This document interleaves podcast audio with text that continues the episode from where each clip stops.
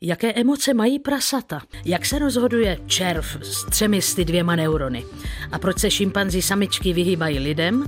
To jsou tři témata, kterým věnujeme dnešní pořad vědců a herců. Dobrý poslech přeje Martina Mašková. Laboratoř.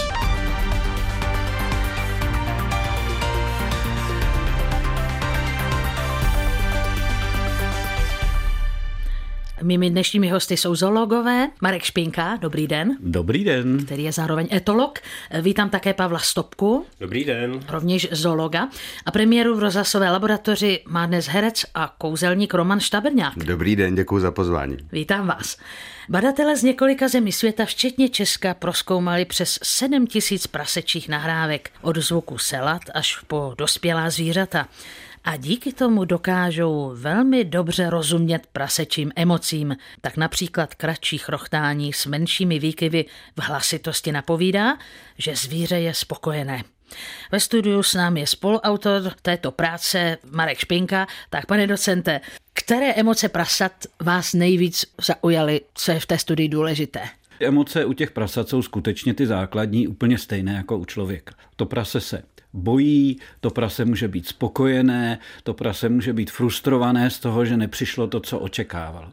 O co vlastně v té studii šlo, nebylo tolik odhalit ty emoce, které známe. Šlo o to, zda ty emoce můžeme poznat jenom z toho, když ta prasata slyšíme.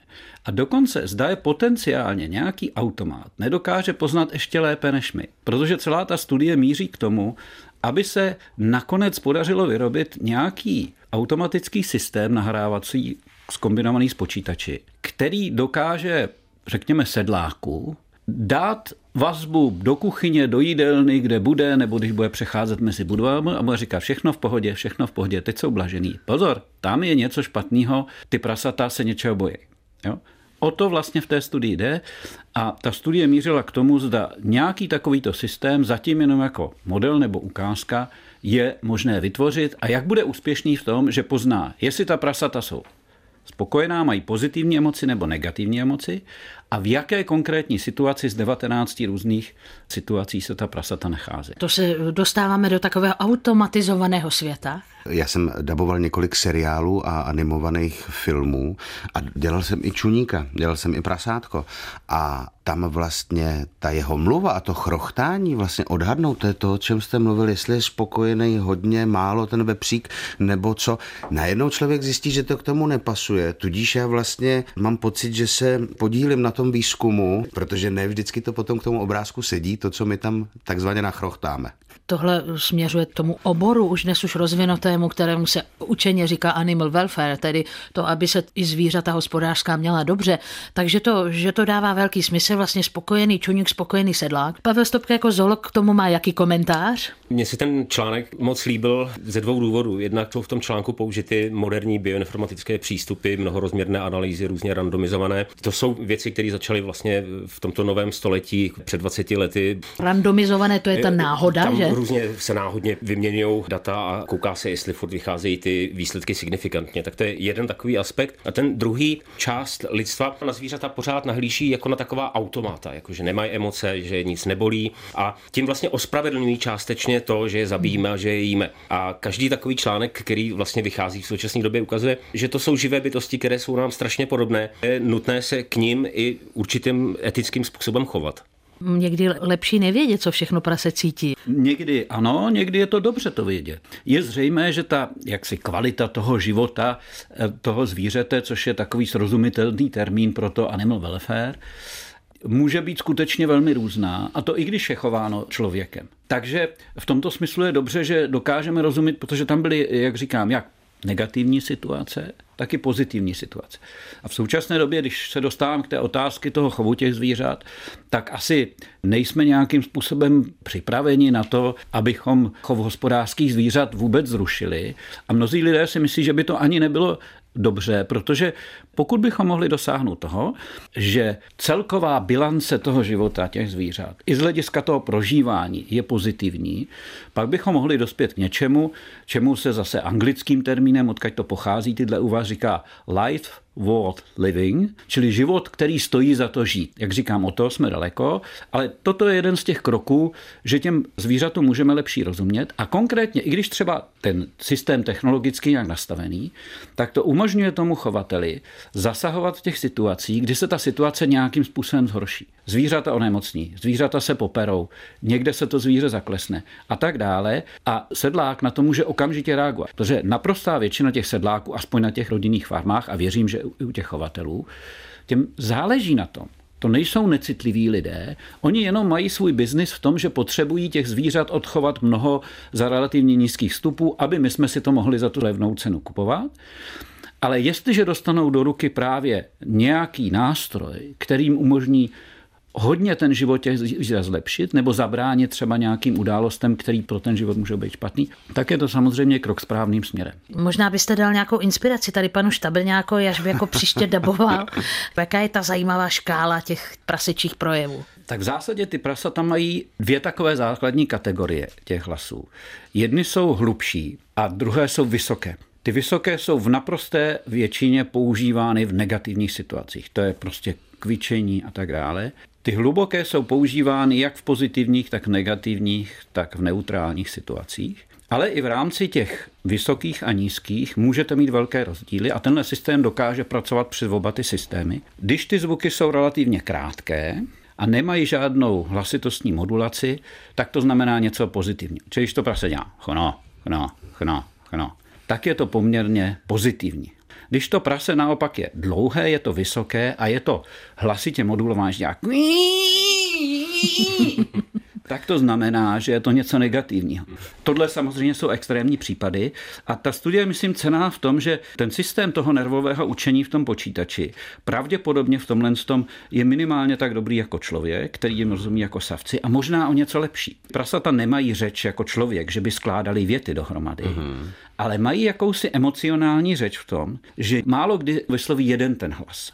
A vlastně z té kombinace těch zvuků, jak je to tam proporčně zastoupeno, se dá ta situace odhadnout ještě lepší. To jsme v této studii nedělali, to jsme dělali v předchozí studii. A zjistili jsme, že když třeba u jednoho hlasu tenkrát jsme byli schopné odhadnout třeba tu situaci z 60%, a když už jsme vzali 10 hlasů, tak už jsme byli na 80 až 90%. A to je další důležitý aspekt, že když dokážeme včas zasáhnout, tak třeba to, co se tam šíří, že to do zvíře něco bolí a tak dále, se nešíří na ty další zvířata a nevzniká tam prostě nakažlivost emocí. Já když se najím, občas si taky tak chrochtnu vlastně, ale tak s tím hlubokým podkresem nemůžeme tohle mít společný? To je nepochybně velmi přirozený, protože základem toho je samozřejmě, že s tím, když se nasytíte, tak se úplně změní svalový tonus, změní se rozprostření krve a tak dále. A samozřejmě ta kvalita toho hlasu závisí na tom, jaké máte napětí na plících v dýchání, v hlasivkách, tom traktu rezonanční. Mm-hmm. Že jo? A část těch hlasů, těchhle z těch pravidel je přes všechny savce podobná. Proto Aha. my také rozumíme v zásadě třeba bolesti a proto naopak jiná zvířata využívají toho, že my něčemu rozumíme, jako když kočky že jo, během domestikace se naučili mňoukat takovým způsobem, že to připomíná pláč dětský, takže je to neodbitný a my nemůžeme prostě jako na to zapomenout. To začíná mít dojem, že brzo skutečně budeme rozumět řeči zvířat. Tak ona to vlastně není řeč, ale je velmi pravděpodobné, že pochopíme, co ty jednotlivé typy zvuků znamenají. A teď si vemte, že prase je vlastně modelový organismus, na kterém se bádá poměrně dlouho, ale v přírodě najdete tisíce druhů živočichů nebo přímo savců, jejichž smysl komunikace ještě neznáme. Když se podíváme třeba na jezevce, tak tam je běžné, že ti, kteří více kooperují, tak také více komunikují. Komunikace je nezbytným předpokladem pro to, aby jedinci mohli kooperovat a vybírat si třeba blechy. Nebo myši ty komunikují hlavně v ultrazvukovém rozsahu, čili více než 50 kHz a v tomto rozsahu si vlastně předávají ty nejdůležitější informace o pohlaví, o náladě, o nějaké touze a naopak v té slyšitelné vydávají takové jakoby zapištění. To dělají třeba samičky myši, když se něco nelíbí, když je obtěžuje nějaký sameček. A protože komunikují právě v těch vysokých frekvencích, tak si lidi dlouho mysleli, že myši vlastně dělají akorát to pištění. Základ společenského kontaktu je u zvířat vybírat si blechy. Jo. V podstatě to tak je, je to jeden z těch základních typů kooperativního chování, na který si zvířata nestačí. Ten jezevec nemá schopnost otočit tu hlavu a vybírat si ty blechy těma zubama, takže on musí poprosit jiného jezevce, eh, ten mu ty blechy vydrbe, ten, a zároveň jsou toho střídají a nakonec, když ta kooperace byla úspěšná, tak se ještě označkují podocasní žlázou. Dají si zadky k sobě, z té podocasní žlázy vyteče takový sekret a příště, když se znova potkají, tak už vědějí, s tím se spolupracovalo výborně. Jo, jo, jo, takže v tom pokračují dál. Potom. Dokonce v angličtině se tomu říká polibek zadkem u těch jezevců. tak to jako lidi ještě nemáme.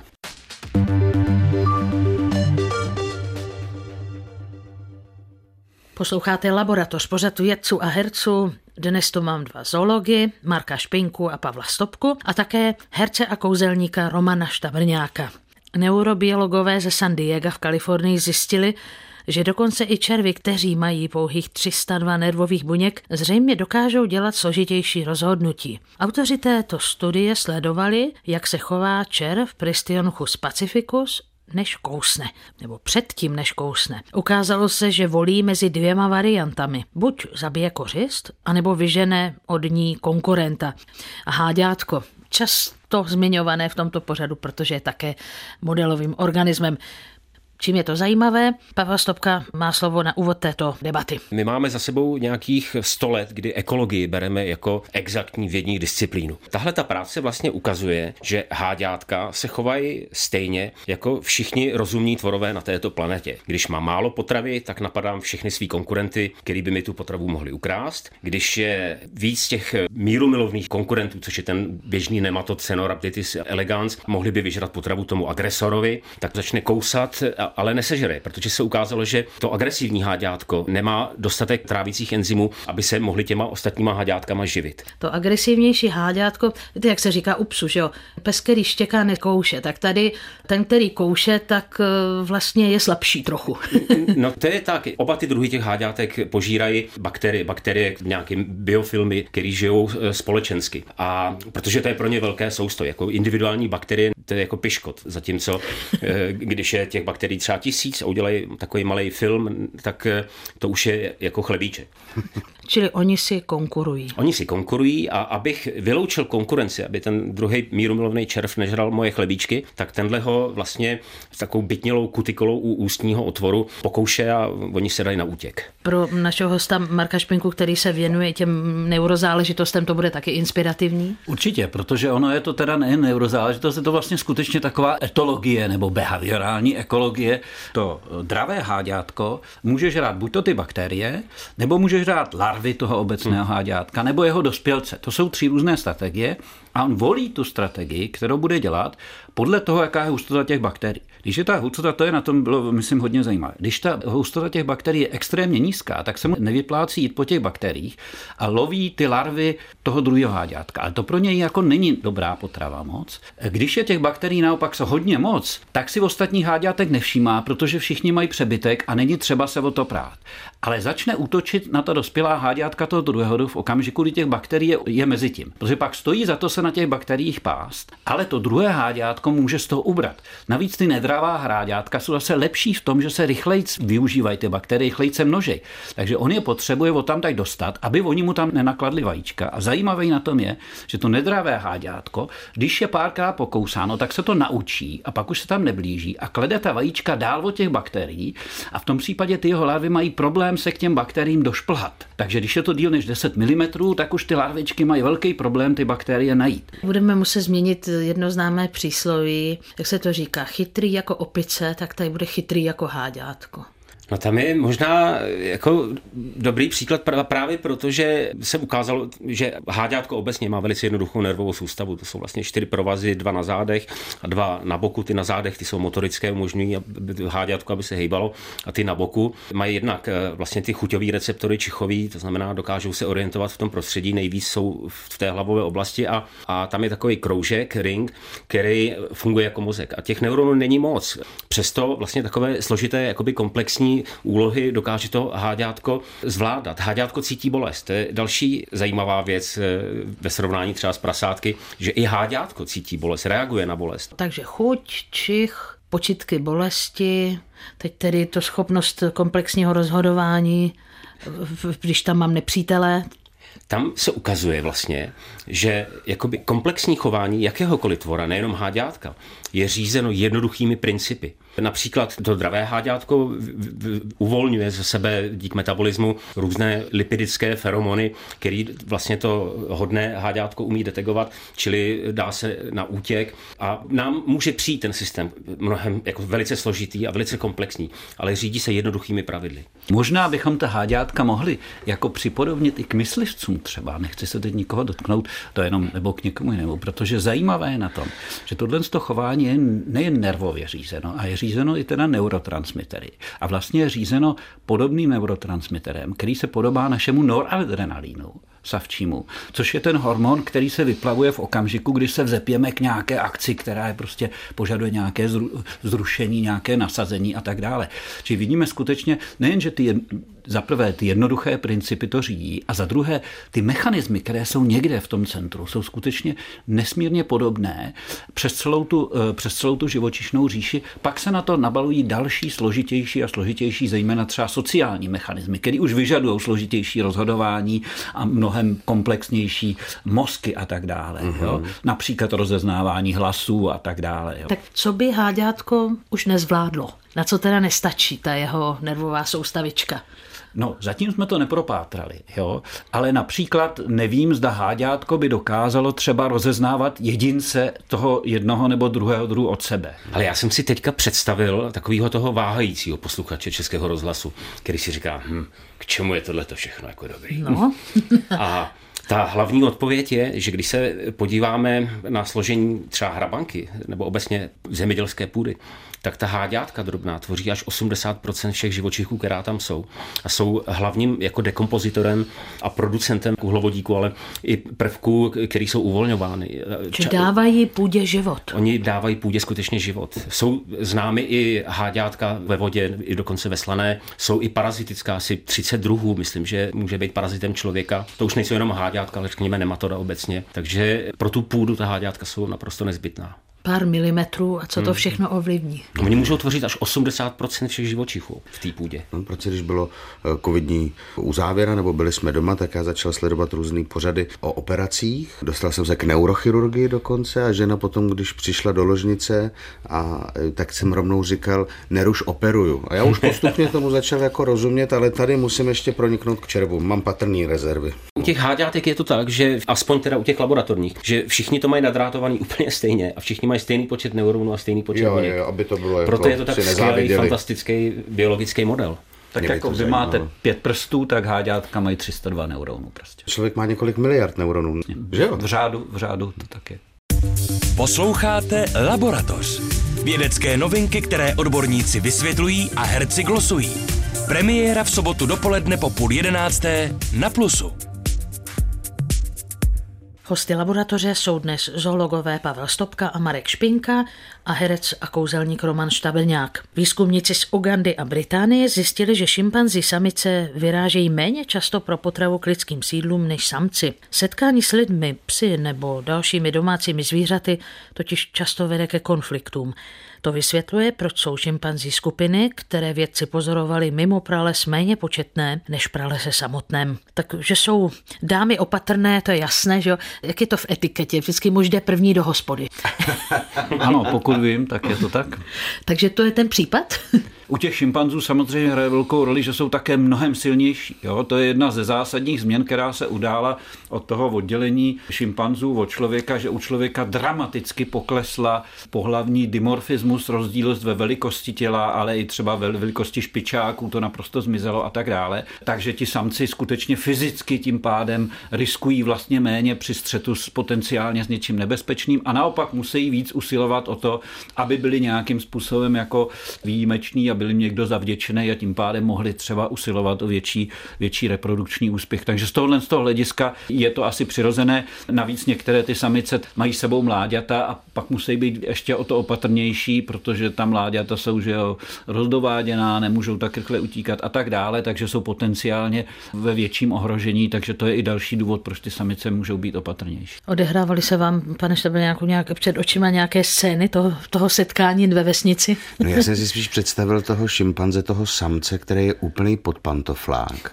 a všichni ostatní ty samice mu řeknou a marš a běž na nákup.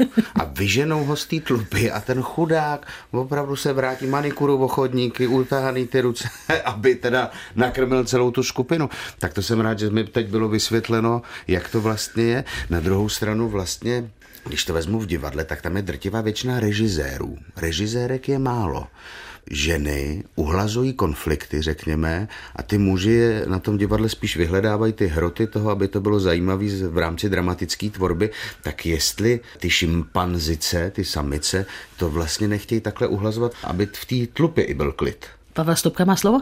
Ten samec, to je skutečně ten alfa, ten, který to tam řídí, kdo se s kým bude reprodukovat a s kým naopak ne. A to je jako taky ten, který musí před ostatníma ukázat, že, že je skutečně alfa. To znamená, že jsem schopný dojít do vesnice, přinést eh, chlebovníky, jo, a musí to neustále prokazovat v podstatě každodenní boj o to, aby Udržel ten dokázal, že jsem alfa a že můžu mít všechny ty samice, se kterými se chci pářit. Hmm. Jedna jenom poznámka, že ti šimpanzi jako obvykle nenosí jídlo jiným, jo? takže ten, ten šimpanzí samec jako může tím, že tam jde, tak prostě poskytne nějakou jistotu, že oni jiný doprovázejí a tak dále, to jídlo si musí obstarat sami, ale ta skupina ve skutečnosti je 19 šimpanzů, 111 dospělých. Ty šimpanzi se pohybují zhruba po tom domovském okosku, jak se tomu říká, asi 20 kilometrů. A z tohohle z toho domovského okrsku mezi roky 2006 až 2014 zmizelo 80% toho lesa. Hmm. A nyní z těch 20 km čtverečních, když se sečtou všechny ty fragmenty, jak oni doslova říkají, toho lesa, tak to dělá půl kilometru čtverečního. To, to asi 3% té plochy jim zbyde. A oni přesto stále, oni chodí jako pro tu potravu tam, ale přesto asi 85% času se pohybují v tomhle tom malých, a to jsou skutečně, to není souvislí, to jsou zbytky někde u řeky, to se pohybují tam. A i tam často ty lidi chodí pro dřevo třeba něco. Mm, jako, mm, takže to je prostě, to je opravdu jako dramatická situace. Téhle situaci v různé míře jsou prakticky všechna zvířata na světě. Jak by tedy mohlo probíhat to rozhodování v té šimpanzí tlupě, jestli používám správné slovo? Hmm. Co se děje předtím, než se šimpanz vydá do vesnice? Ta skupina, která žije teda v tom úplně rozdrobeném prostředí toho přírodního původního stavu toho lesa, je skutečně více stresována.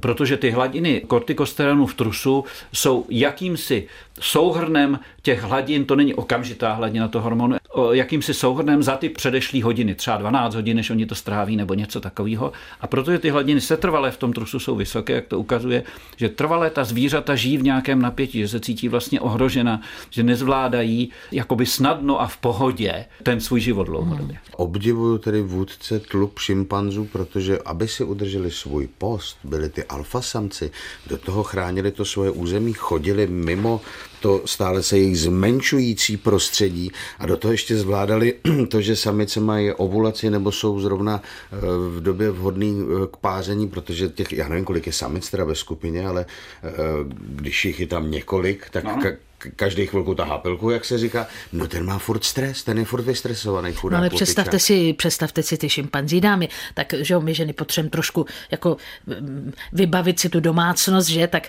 eh, jako mm, najednou ten les byl obrovský, teď je malinký, že, a to, tak to není úplně legrace. To nepochybně není úplně legrace, já nevím, jak je to přímo s vybavováním, ale musíte si uvědomit, a nevím, jestli to v té studii někdo studoval, šimpanzi si například na každou noc staví hnízdo. Hm.